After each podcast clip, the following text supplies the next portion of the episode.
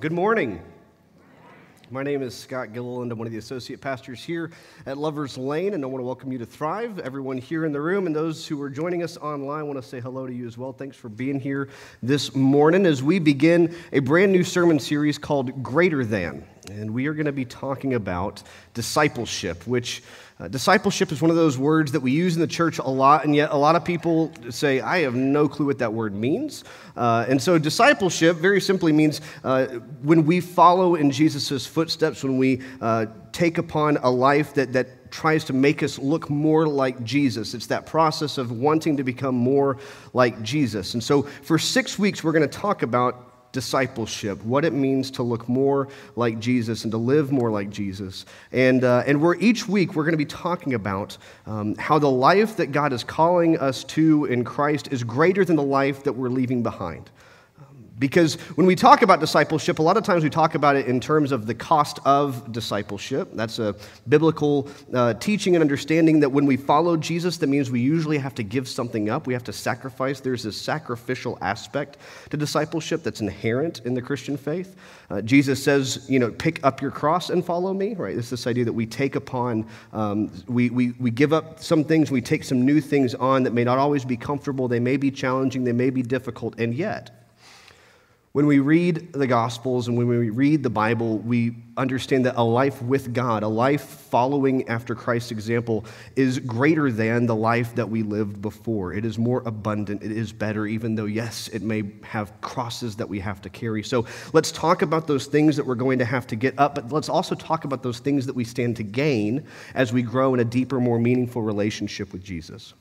So today I want to start with just like a really big, basic, foundational, fundamental question because before we can talk about the life that we stand that we can live with God, before we can talk about all these different aspects of our faith that can increase when we grow as deeper disciples, uh, let's talk about why life with God is greater than life alone. In the first place, why is a life of faith, why is life with God greater than a life alone? Because I know as a younger pastor, uh, my generation is increasingly non religious. Uh, we're going to have more and more friends and family and younger people that are going to look to the church and look at faith and say, Why do I even need that? We're already seeing this happen. And so we need to be able to answer a question like this Why is life with God greater than a life alone? Because life alone can look pretty good.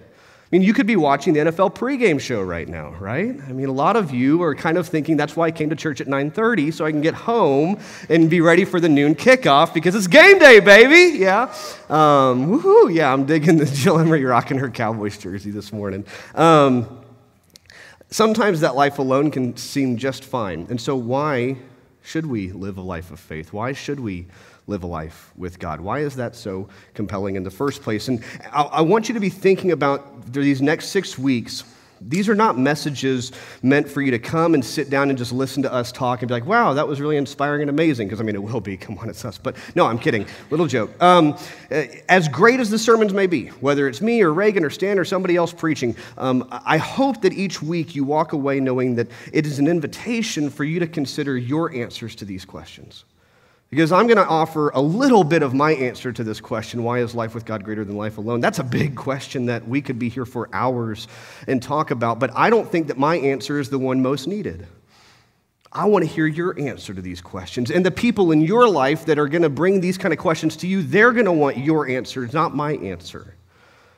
And so during these next six weeks, I also want you to think about your own life of faith, your own discipleship journey, and how you would answer these questions to someone if, God forbid, they ask you about Jesus, right? How would you answer this question? Why is life with God greater than life alone? Uh, for this message today and our purposes, I want us to look at a, a, book called Isaiah in the, in the Bible. Now, I say the book, and I'm already sort of misleading you because Isaiah is not really just one book. It's at least two and maybe even three books that were sort of edited together. And, and we, we include them as one piece classically as Isaiah, but going back hundreds and hundreds of years, uh, theologians and scholars have understood that this is probably a collection of at least two, if not three, uh, different authors and different works. And, and so the, the, the, first part of Isaiah, the first several chapters, uh, are, are written by a guy named Isaiah. There was this prophet named Isaiah, and he, and he writes these prophecies. And, and a lot of the book of Isaiah has to do with prophecies about a Messiah that's going to come one day. And so you may think to yourself, I've heard Isaiah before, I've heard us preach on Isaiah, and it's most likely been during the season of Advent, those four weeks that lead up to Christmas, because Isaiah talks a lot about this Savior that's going to come one day and going to reestablish the new kingdom and the new Jerusalem, and yay, and it's going to be so great. And then they get Jesus, and they're like, that's not what we asked for, right? Um, that's what a lot of times Isaiah gets lifted up and preached about. Um, there's this second part of Isaiah. That's where we're going to be today in chapter 55. The second part of Isaiah has to do with Israelites who have been released from Babylonian captivity and they're being sent back to Jerusalem to rebuild the temple. And that's a really big thing because in the Jewish faith, the temple is like the most important thing for them. It is the place where God's Spirit is literally housed, it is the most holy of holies, it is their anchor and their rock. And so the, the middle portion of Isaiah deals with the Israelites preparing to go back and rebuild this temple, and they're beginning to dream again, and they're beginning to receive visions from God about what life could look like with this new temple. Now, to understand our scripture today, it comes at the very end of that section. So, section one's Isaiah, section two is this temple building stuff. 55 comes at the very end of that. To, to understand this best, we've got to understand the situation the Israelites are coming out of. Any ancient history, like Mesopotamian ancient history, like total nerds in the room? Yeah? No? Hardcore history with Dan Carlin? Anybody? Best podcast ever, yes. Um, each episode is like seven hours long. It's fantastic. And um, uh, so the Israelites were conquered by the Babylonians. Um, that's what begins their period of exile. Babylonian culture and the Babylonian Empire was notorious and very well known for suppressing any and all outside cultural or religious influences. Uh, that was a way of expressing their power. When they conquered you, they would tear down your temples, they would tear down your places of worship, they would take your statues and your cultural artifacts and they would keep them, right? And they would force you to sort of bend your knee and, and worship at the altar of Babylon. You know, they, that you would have to worship their kings. If we go and read the Old Testament book of Daniel, that's what this is all about. The book of Daniel is all about a young Jewish boy being tested, and he becomes a Jewish man, being tested into, as to whether or not he will maintain his Jewish faith in the Babylonian Empire because they so desperately want him to renounce it. And then there's this guy that comes along named Cyrus, Cyrus the Great.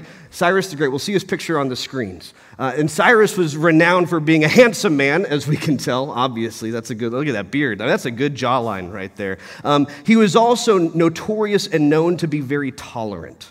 And he was actually a very beloved emperor. He grew the Persian Empire. It was massive, the biggest empire that the world would see until the Roman Empire would come along in Jesus' time. Eh, eh, Cyrus, one of the reasons he was so good at what he did and maybe he really believed this was the best way to lead, or maybe he was a cynic and just knew it would pay off politically. But he was very tolerant of other cultures and other religions, and he would let you express your faith and your culture and your beliefs however you wanted.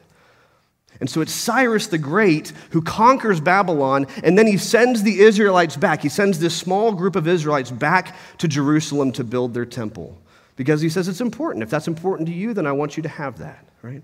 And again, maybe he's doing some political calculus, or maybe he really believes in, in allowing people to express their faiths however they want. But that's why the Israelites are going back.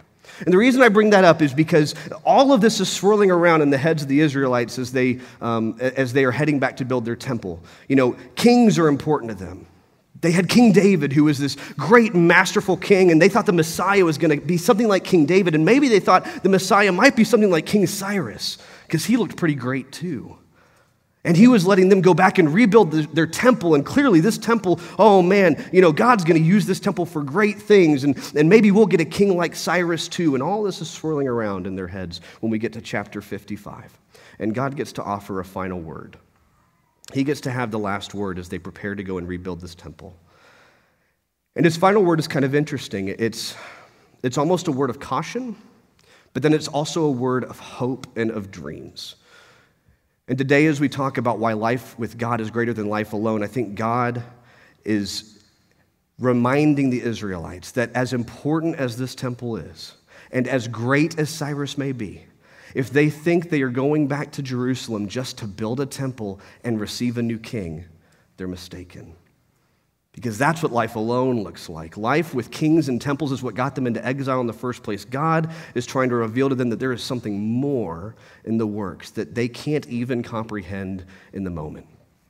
So, with all of that in mind, let's pray over our scripture this morning and invite God to be a part of this time because we believe that the Bible is a living word and that the Spirit can be a part of this time of revealing new wisdom and knowledge to us today, even if we've read these words before. Let's pray.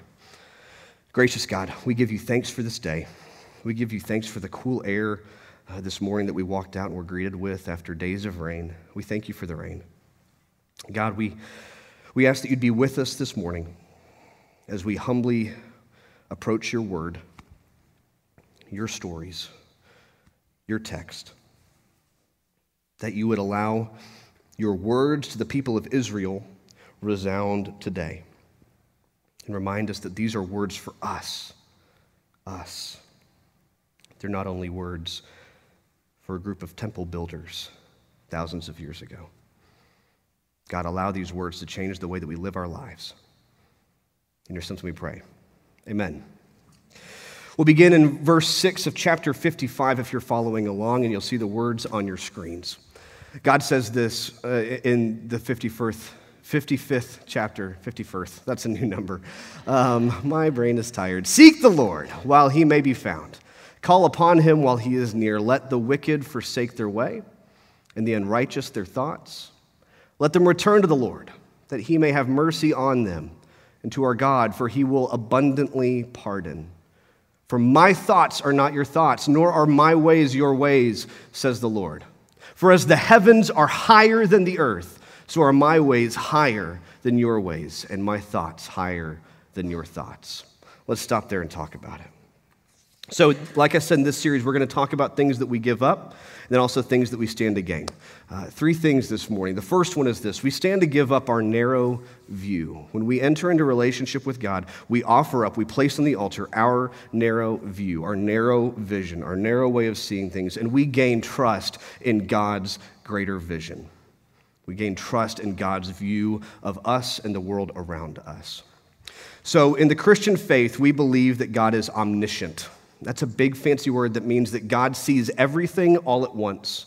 God sees all of eternity all at once. God is so much more aware of reality than we ever could be. His ways are higher than our ways, His thoughts are higher than our thoughts. That's what this is trying to capture in Isaiah this idea that God is so much more aware. God sees so much more than we do. And it got me thinking about MAPSCO.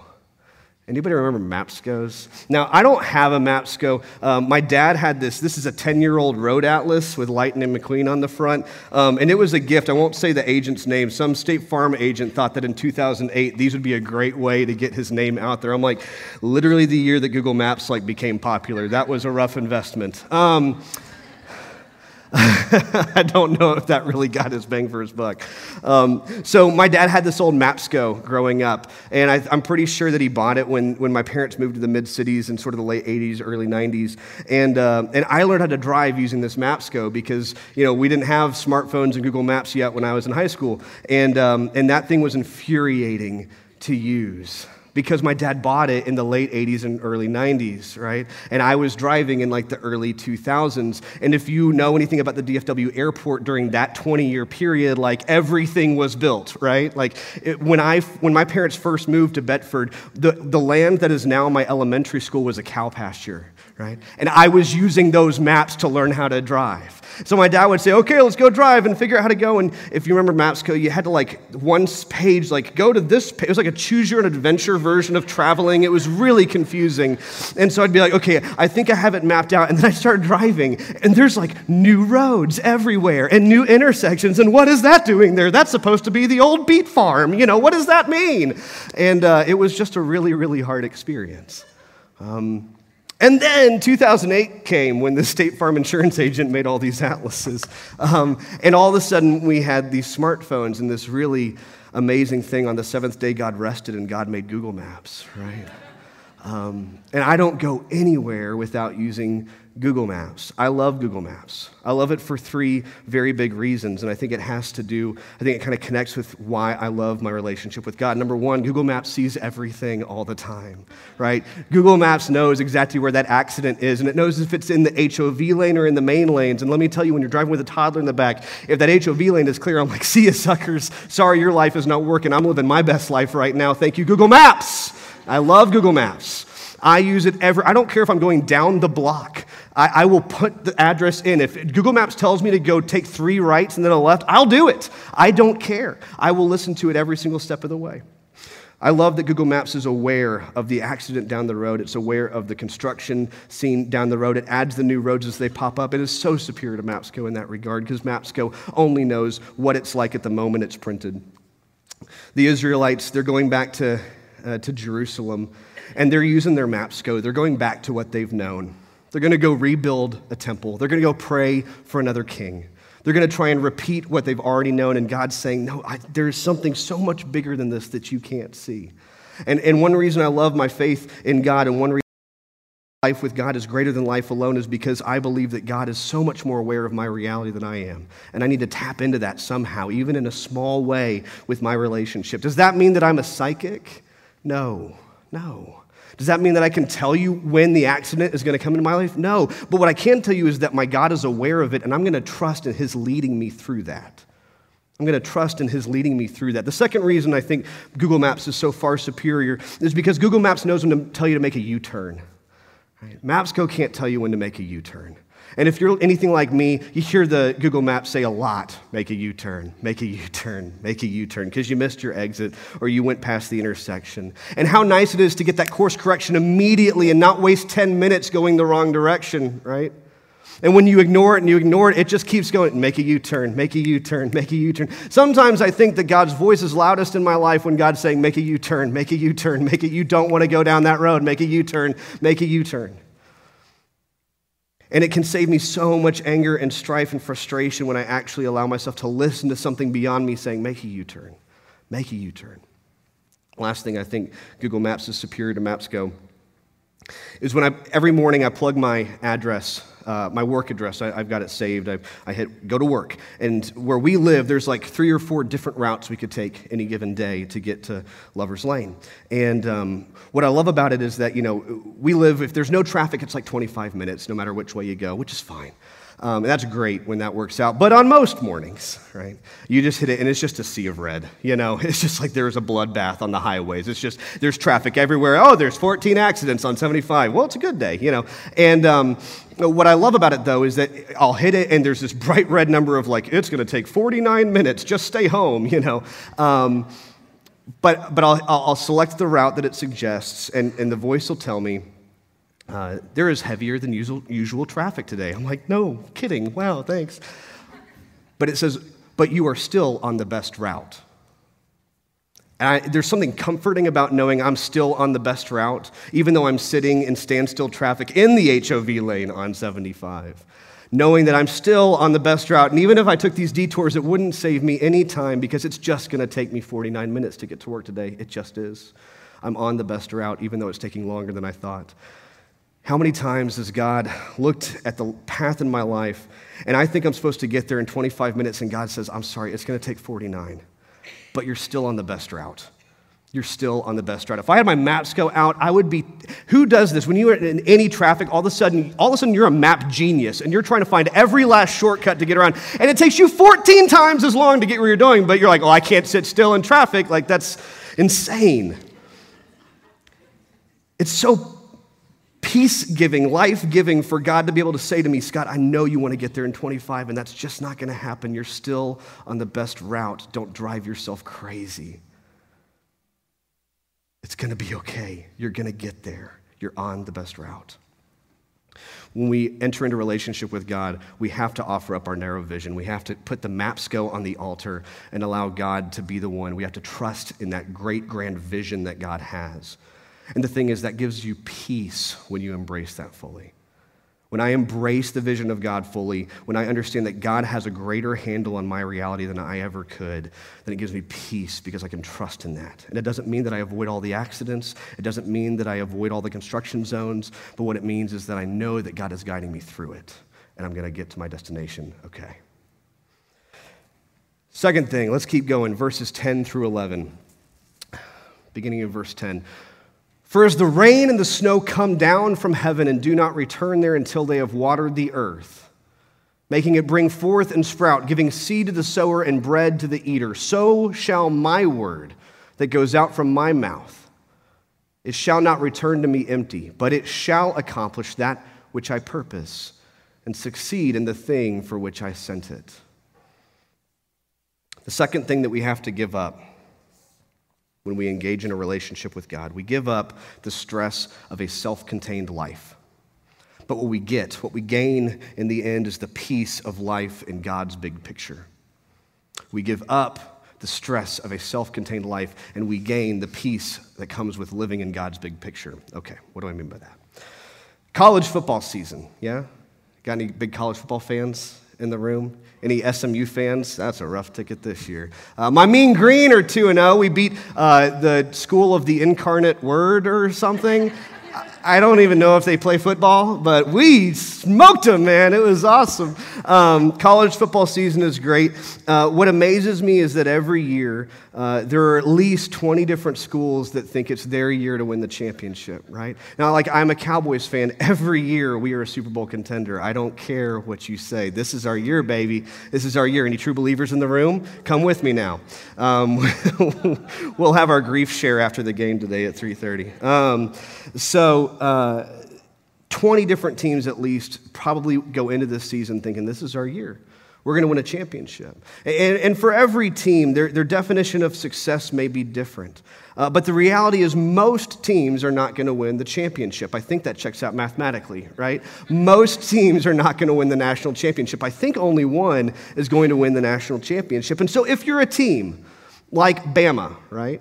And after UNT's two wins, I'm like, give us Bama. Give us Bama. You know, um, if you're a team like Bama and you believe every year, I think they go into every season thinking we win the national championship or bust.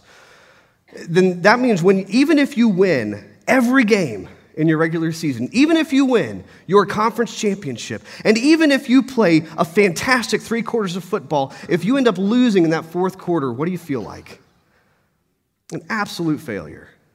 Because the goal, what we're supposed to do is win a championship. It's that or bust. And there's a lot of teams that think this year it is championship or bust, and that's a lot of bust. And even for teams like UNT could start next week and, and just get shellacked the rest of the season. It could be a failure for them. Everyone's sliding scale is different for what constitutes success. But the reality is there's going to be a lot of teams that are going to feel like failures at the end of the season. There's just going to be a lot of teams that don't achieve what they think they're supposed to achieve. And I think in life, a lot of us have these goals, the expectations. Maybe we're at UNT and we're like, I don't know, I just want to live, live a simple life. I don't need to win a championship. Maybe you're a Bama and you're like, I need the biggest house and the fastest car. I need the best office. I need, the, I need to run the best company. I need to do this, this, this, this. I need to have the best family. And anything short of that, you're going to feel like a failure. That doesn't sound like a fun way to live. I mean, there's times when I get into that mindset and that mode of thinking. And that is not a fun way to live because when every day has to be better than the day before it, when every success has to outdo the last one, when your life has to be lived perfectly for it to be considered a success, guess what? You're going to end the season feeling busted. Unless you're Bama. Well, God willing, they'll be busted too. Um, we can only pray, church. We can only pray.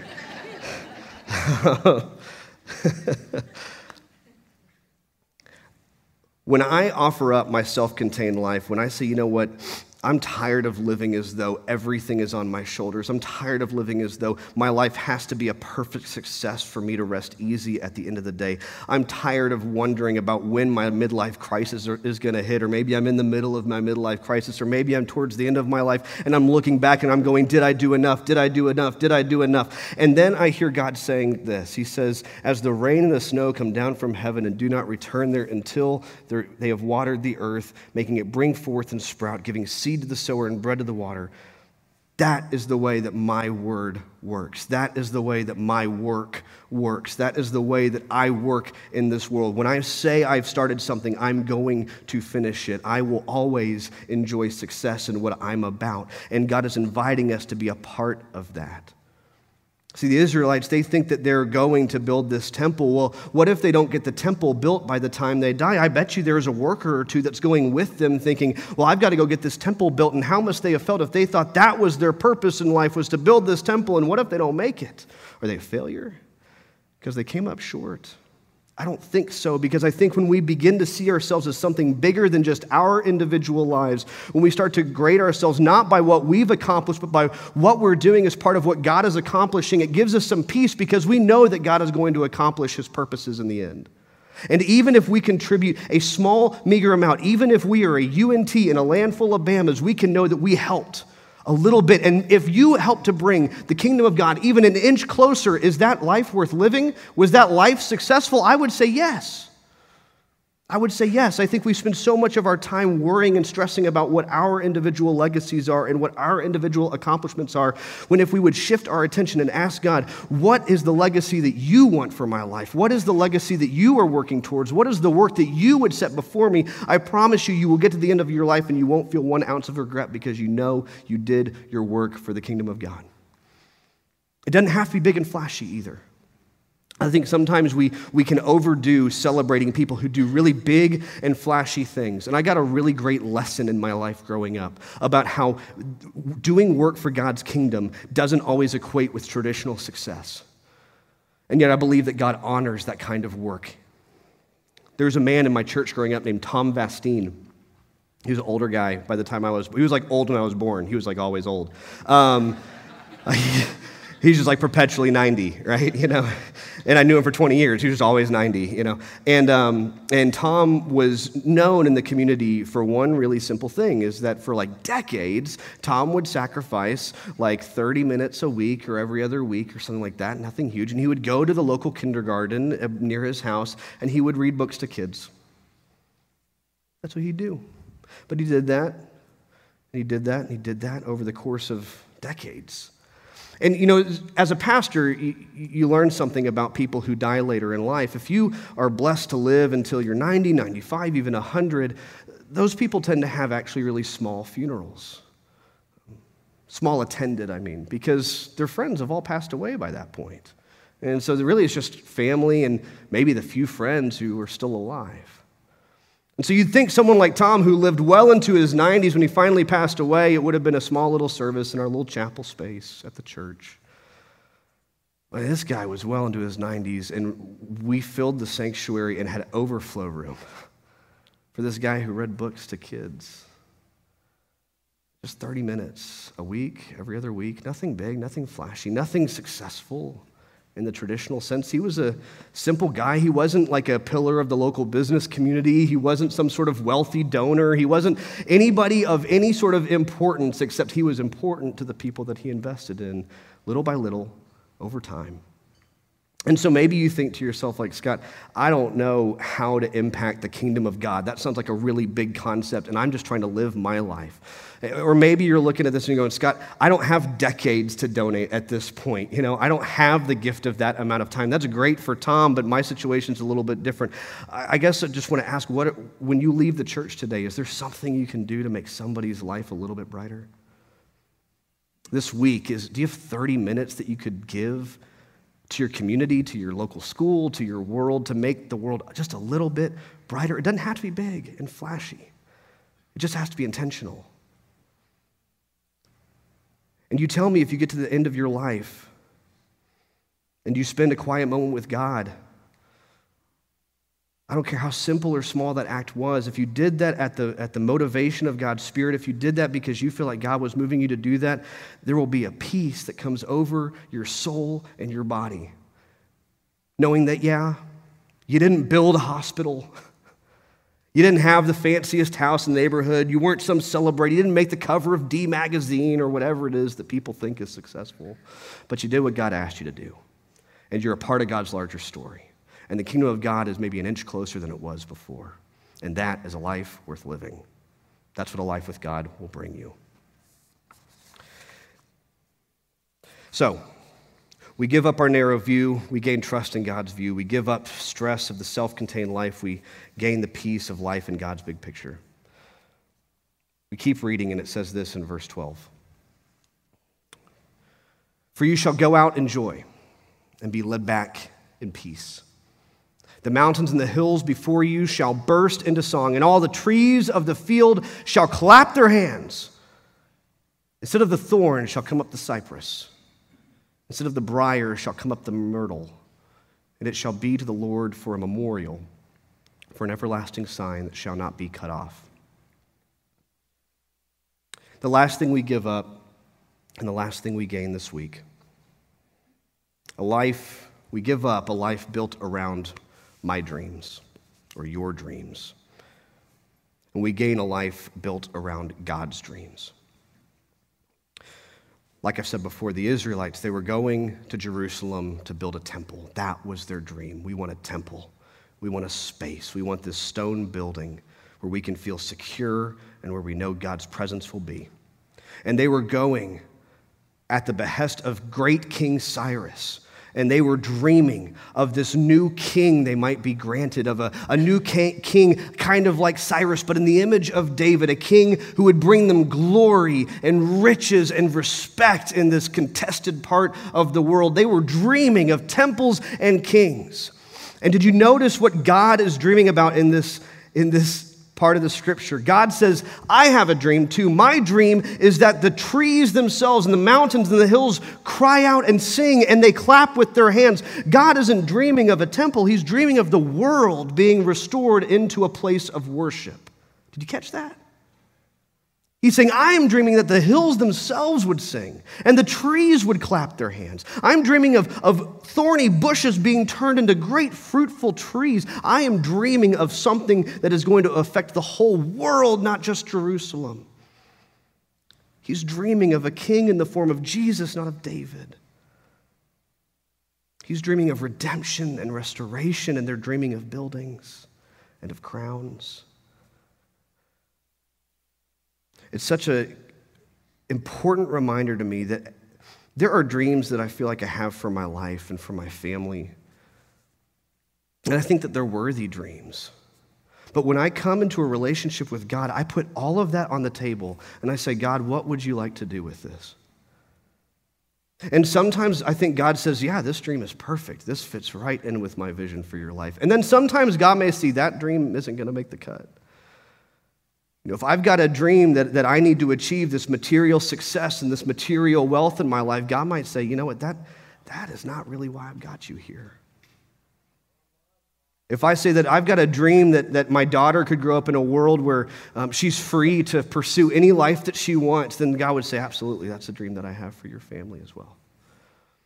And so I think it's important in our relationship with God to remember that our dreams are not the most important thing. And it, just because we enter into the Christian faith doesn't mean that all of our dreams and hopes and goals fly out the window. God may say, yeah, those are worthy dreams, pursue those, but we have to place them on the altar. We have to ask God's opinion. We have to spend time in patience and prayer on these things. Just because you go to God and say, hey, God, uh, what do you think about this? He doesn't have to respond immediately, like, oh, it's so frustrating, right? That's how the life of faith works, that we actually have to spend time praying. We have to spend time in these spiritual practices, and over time, we gain clarity, we gain vision, we gain an understanding of what the dreams God has for our life and the world around us begin to look like.